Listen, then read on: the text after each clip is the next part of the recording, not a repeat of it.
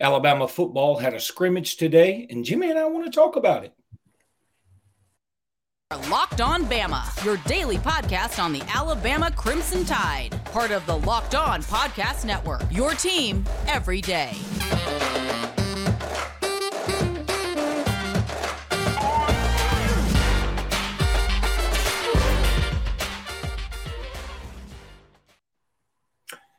Hey, everybody, and welcome back into Locked On Bama. Luke Robbins has me, Jimmy Stein has him. Jimmy, we finally have some football action that's really kind of action again. Uh, Alabama had a scrimmage this afternoon. Nick Saban had a press conference on it. What did we learn? Well, I mean, uh, Nick Saban was, uh, I think, uh, thrilled with the offense. I mean, I mean, I don't know that he's going to use that term, but uh, from his demeanor, from the way he spoke, uh, at his press conference, which we watched a, a, couple of times to make really sure, took notes. And, and I mean, Nick was very happy with the offense and sort of unhappy with the defense. But generally, I take that as really good news. It's it's harder to be good on offense uh, quickly. He seemed to be really happy with Tommy Rees. Hey, look, this is one thing about these press conferences. Yet yeah, everybody has to understand when when when he's asked what do you think about Tommy Rees so far? If he didn't like Tommy Rees or if he didn't think this would work out, what do y'all think he's going to say? He's not going to cancel the season. He's not going to fire a coach. I mean, of course he's going to be complimentary. Of course he is. That's the only way to answer that. But what you need to do is read between the lines. Okay.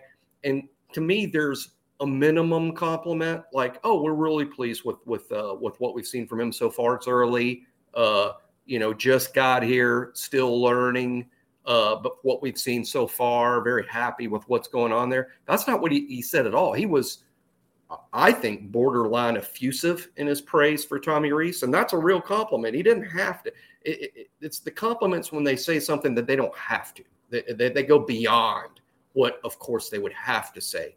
And, and I really felt like Tommy Rees has made an impression on on Nick Saban because I don't think Saban would have said that stuff uh, go as far as he did uh, in his praise of Tommy Rees and the offense. Uh, it seemed to me Saban was very happy with the offensive line, happy with the backs, happy with the quarterbacks, which everyone's going to be asking about, happy with the receivers.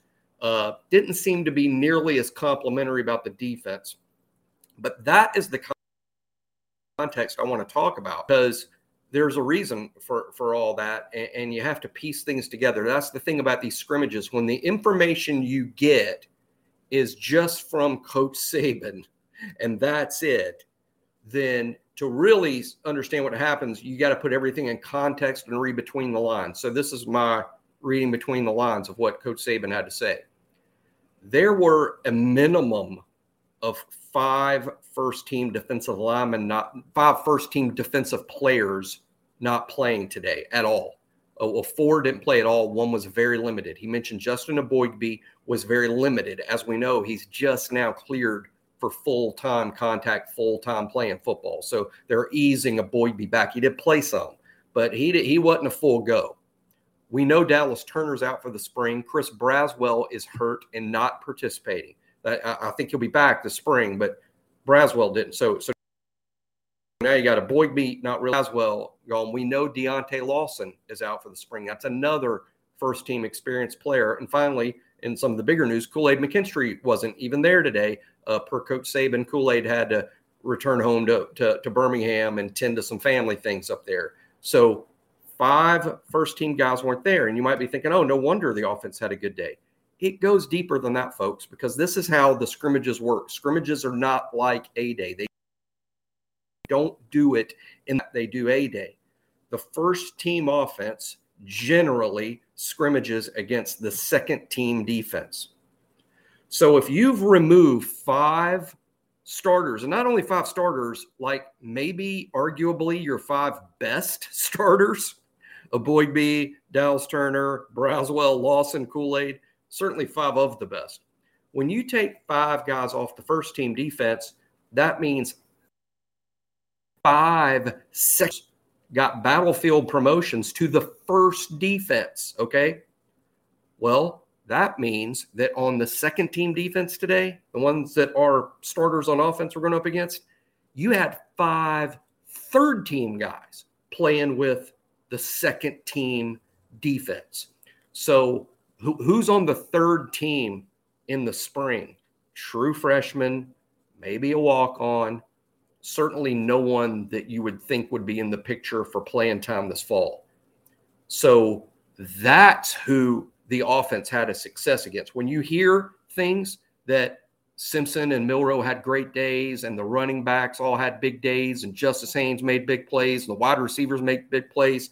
It's all about context. Remember that they did this against the second team defense, and a second team defense that actually had a minimum of five third teamers playing with that group. So, in other words, when when the starting defense is missing guys, there's a trickle down effect that's really going to affect the backups more than it affects the starters. Certainly means the first team defense isn't as good as it normally is.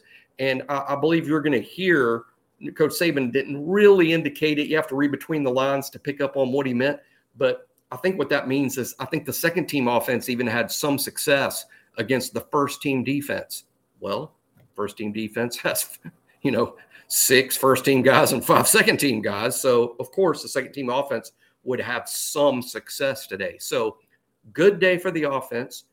Should have been a good day for the offense. Hey, the great news, Luke, it should have been a good day for the offense, and it was. This would be really bad. If the offense was still bad with all that going on, I wouldn't say you panic after the first scrimmage, but but there would be reason for alarm. Uh, the offense with the way things like did. So that's all great news. We're now what just 15 days from a day when we all get to see this. Just 15 days away. Nobody panic because the information is limited. You're going to get to see it for yourself 15 days from now and make up your own mind. Uh, another interesting thing that uh, Coach Saban said was about the defensive lineup. And, and again, context he was asked about the defensive backs, and he said, you know, with Kool Aid out, Terrion Arnold was a corner. He said, with Kool Aid out, Malachi played safety today. He also then further elaborated and said Malachi has practiced at star, but Malachi was with the safety group today. The next safety name he mentioned was Caleb Downs. Does that mean that the first team defense was Malachi, one safety, Caleb Downs at the other? Maybe, maybe. Maybe. I wouldn't be surprised at all if that's what that meant. Caleb was certainly the first safety he mentioned when asked about the alignment. He, he further indicated that star today. But again, keep this in mind Kool Aid's out. Once Kool Aid's out, the shuffling begins. Okay. So we don't need to assume, all right, against Middle Tennessee, Kool Aid and Terrion at the corners, Malachi and Downs at safety, or a little it's it's star. Maybe, maybe, but don't assume too much too early with players missing.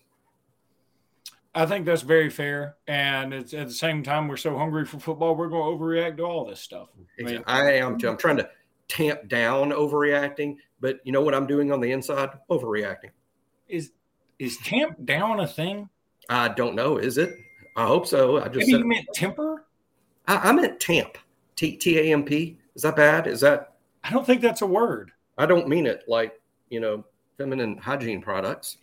I mean, that is. it's so funny how you just sometimes you just have these words that you just throw out there. I have, uh, anyway, I'm not going to go into it. somebody listens to this, he, he'll know who I'm talking about, so I'm going to leave it alone. Uh, I'm going to go ahead and tell everybody about FanDuel right now. Look, FanDuel is a lot of fun. Uh, NBA playoffs are really they're here now. Now's the perfect time to download FanDuel, America's number one sportsbook, because our new customers they get that no sweat first bet up to one thousand dollars. That's bonus bets if your first bet doesn't win. Just download the FanDuel Sportsbook app. It's safe, it's secure, it's super easy to use. Then you can bet on everything from the money line to point scores to threes drained to whatever you want. You can bet on the spread, the money line, the total, player points, rebounds, assists. You can bet things like the two times three, which is two three pointers. Will they be scored in the first three minutes? You can get odds on that. Plus, FanDuel even lets you combine your bets for a chance at a bigger payout with same game parlay. So don't miss the chance to get your no sweat first bet up to $1,000 in bonus bets when you go to fanduel.com slash locked on. That's fanduel.com slash locked on to learn more. Make every moment more with FanDuel, an official sports betting partner of the NBA. Also, because I forgot to say it again, want to thank everybody um, for making us your first listen. Um, anyway, just uh, th- that we appreciate you guys a ton. Um, I apparently now there's some text going around that uh, maybe there was some uh, maybe somebody f- smuggled a, a, a phone in or got some media pics of the scrimmage. I'm trying to find out a little bit that about that as I'm uh, doing these live reads. That's interesting. Um, but Jimmy, you mentioned Justice Haynes. Uh, the obviously Richard Young. I mean, did, did you hear anything specifically about the running backs? Let me go ahead and say one other thing before I let you just go on a rant again. For whatever reason, last night, um, it, Bryce Young was trending on Twitter, and me being the Bryce Young lover that I am, not in a real sense. Wow, um, that's news. It's that is news. Bryce may not know it.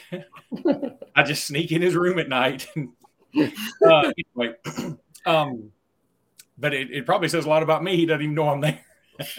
uh, anyway, um, I, so I was looking up Bryce Young highlights from 2022, and I, I mean, it seemed like every catch was made by Ja'Corey Brooks. What the hell? How do I not? Why aren't we more excited about him?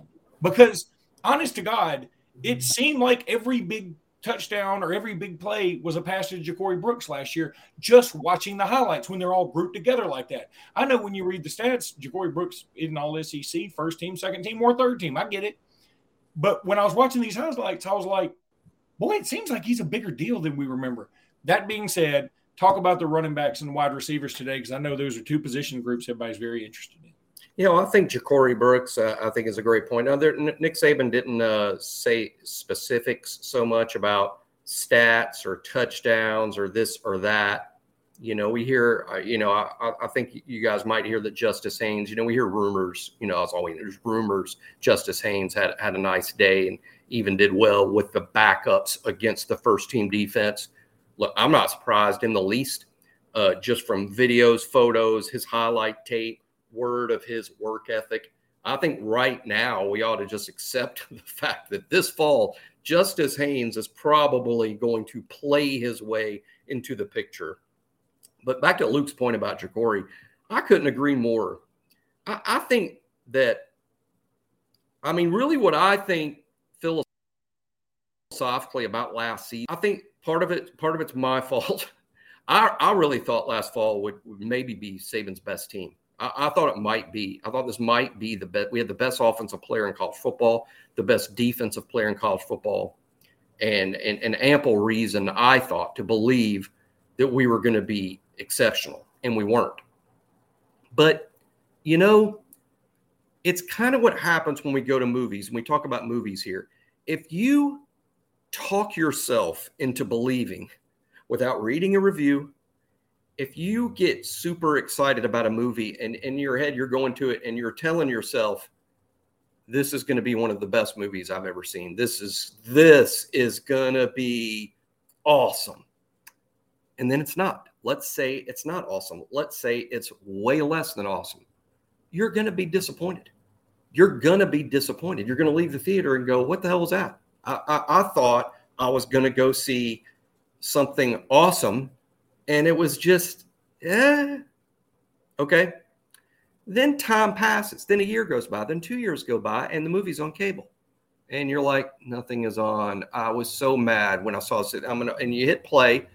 Now your expectations are different. Now you know it's coming, but your expectations are different. Now it's now, now you're watching it. Then you watch it, and you're like, you know what? That was, was pretty good. That was pretty good. Why was I so mad? That that was good. Was it the best I've ever seen? No. Should it have won the Oscar? No. Should it have made a billion at the at the you know at the box office like you know like like Titanic? No. But it was good. That's really what Alabama's football season was like last year, Luke. And and I think Ja'Corey Brooks is almost a great example of it. We were disappointed in the receivers. The receivers didn't make plays like we wanted. There were too many preparation, too many plays where Bryce just couldn't find someone, and and and it would it just like ugly football. We blamed so much on the receivers. Jermaine Burton was supposed to be John Metchie. He wasn't. The receivers were supposed to be young and exciting because they had all, all, all these young guys to speed. Like, remember when we had DeVonta and Jeudy and Ruggs all in one class? And, and now we got these guys showing up Bond, Shazz Preston, uh, Kobe Prentice, Kendrick Law. They're all showing up, and we're like, hey, it's that group all over again. It wasn't. So we go, you know what? This is just really disappointing. But now that there's some time and you look back on it, Luke's exactly right. Ja'Corey Brooks was a true sophomore. No one ever promised you that Ja'Corey Brooks was Julio Jones. No one ever said that. Sure, he was highly recruited. Sure, he was offered by everybody. You know what? Ja'Corey Brooks probably going to play in the NFL. He, he's going to end up with maybe, I don't know, 100 receiving yards in the SEC, maybe 2,000 by the time his career is over. And we're saying he's not good. It's because we just set that bar for last season so high. I, I read stuff all the time, Luke, and I swear you would think people were talking about a six and six football team. Uh, that year that we were ranked really high under Mike Dubose and we lost to UCLA in the opener and ended up losing to Central Florida and Southern Miss people sort of act like it was that.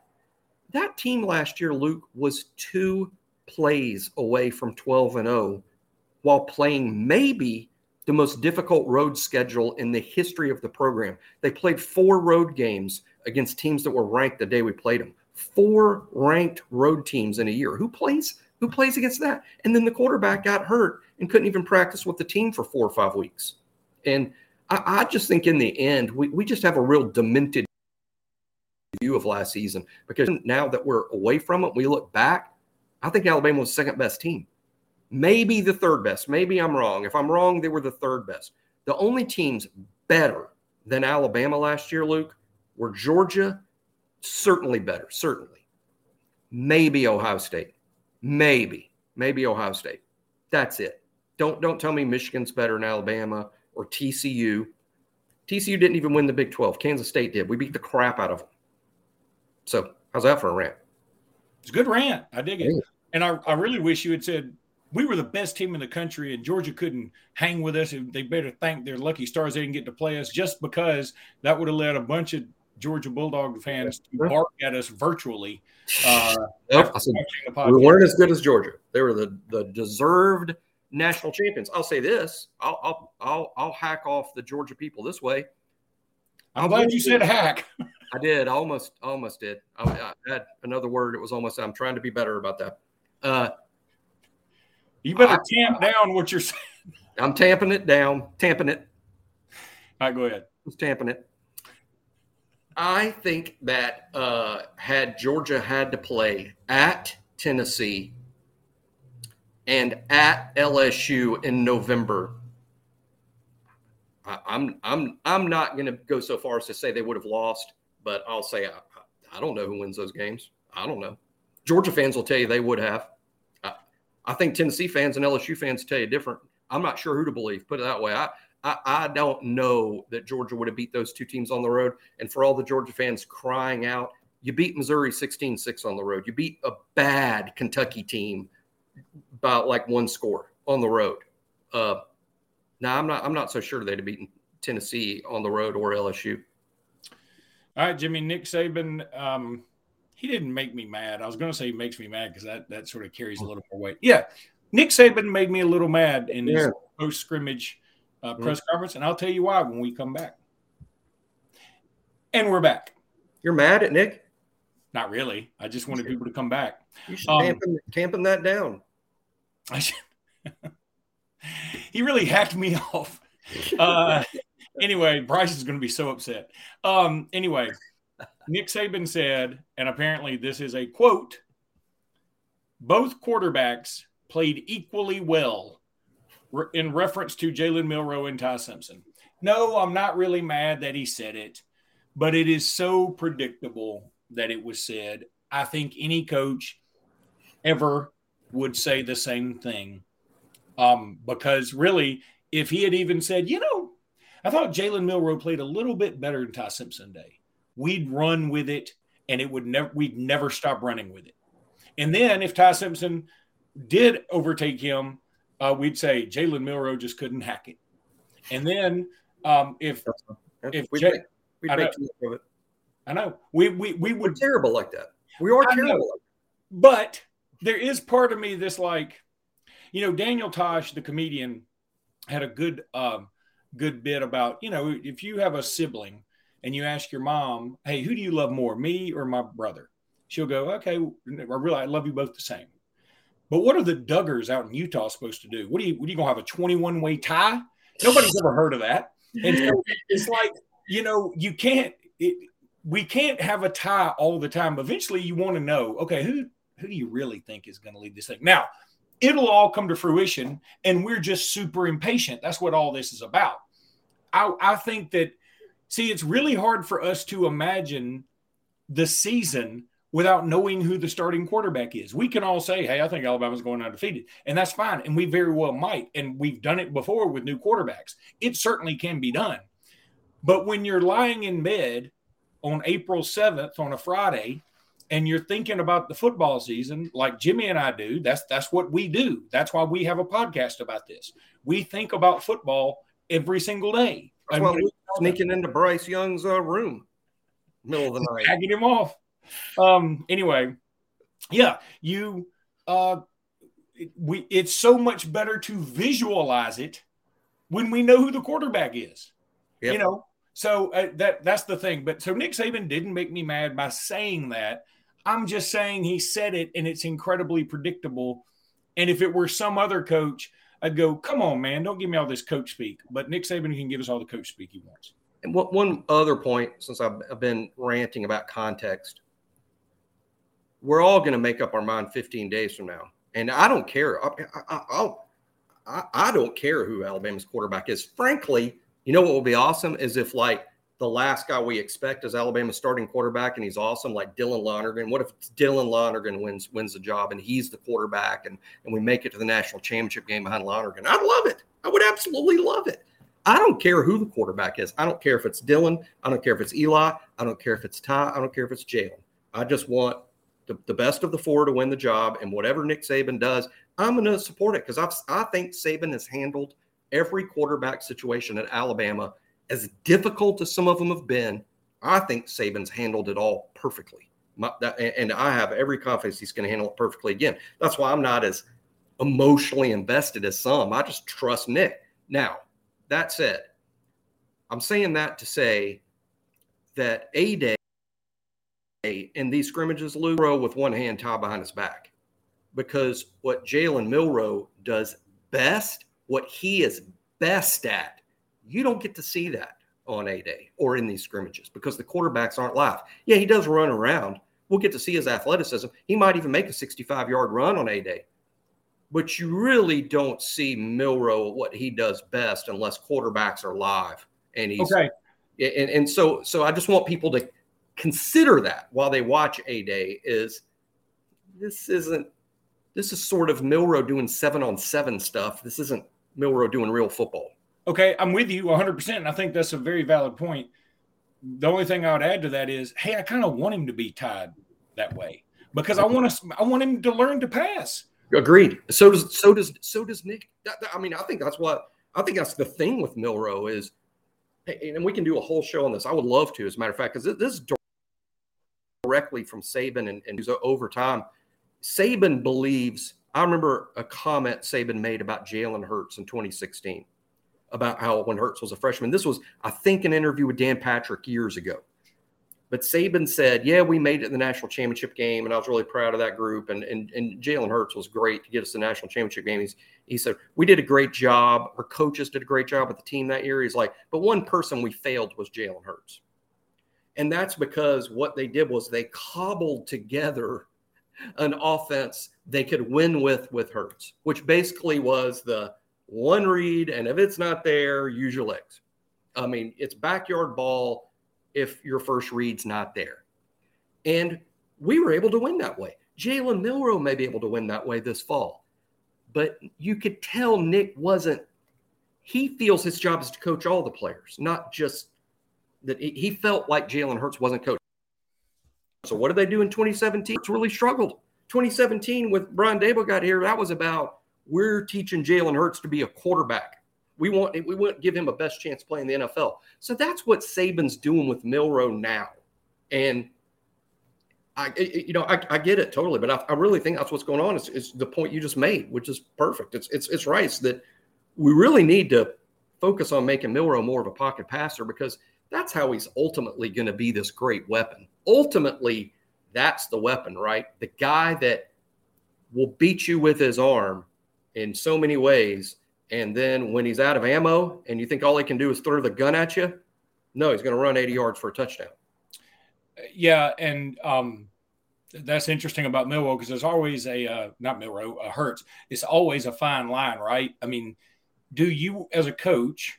Is it your duty to coach the players to to get them ready for the next level? Is, mm-hmm. and or is it your duty to put together whatever you can to win in that moment right there? And there becomes the debate of you know, is it about the team or is it about the individual? Well, if you're the individual, you're probably like, hey, I want you to teach me what you can teach me so that I can get better to get next level. Right. But you're a member of the team, and the team's like, we need you to either throw it to the first person or run it all the time.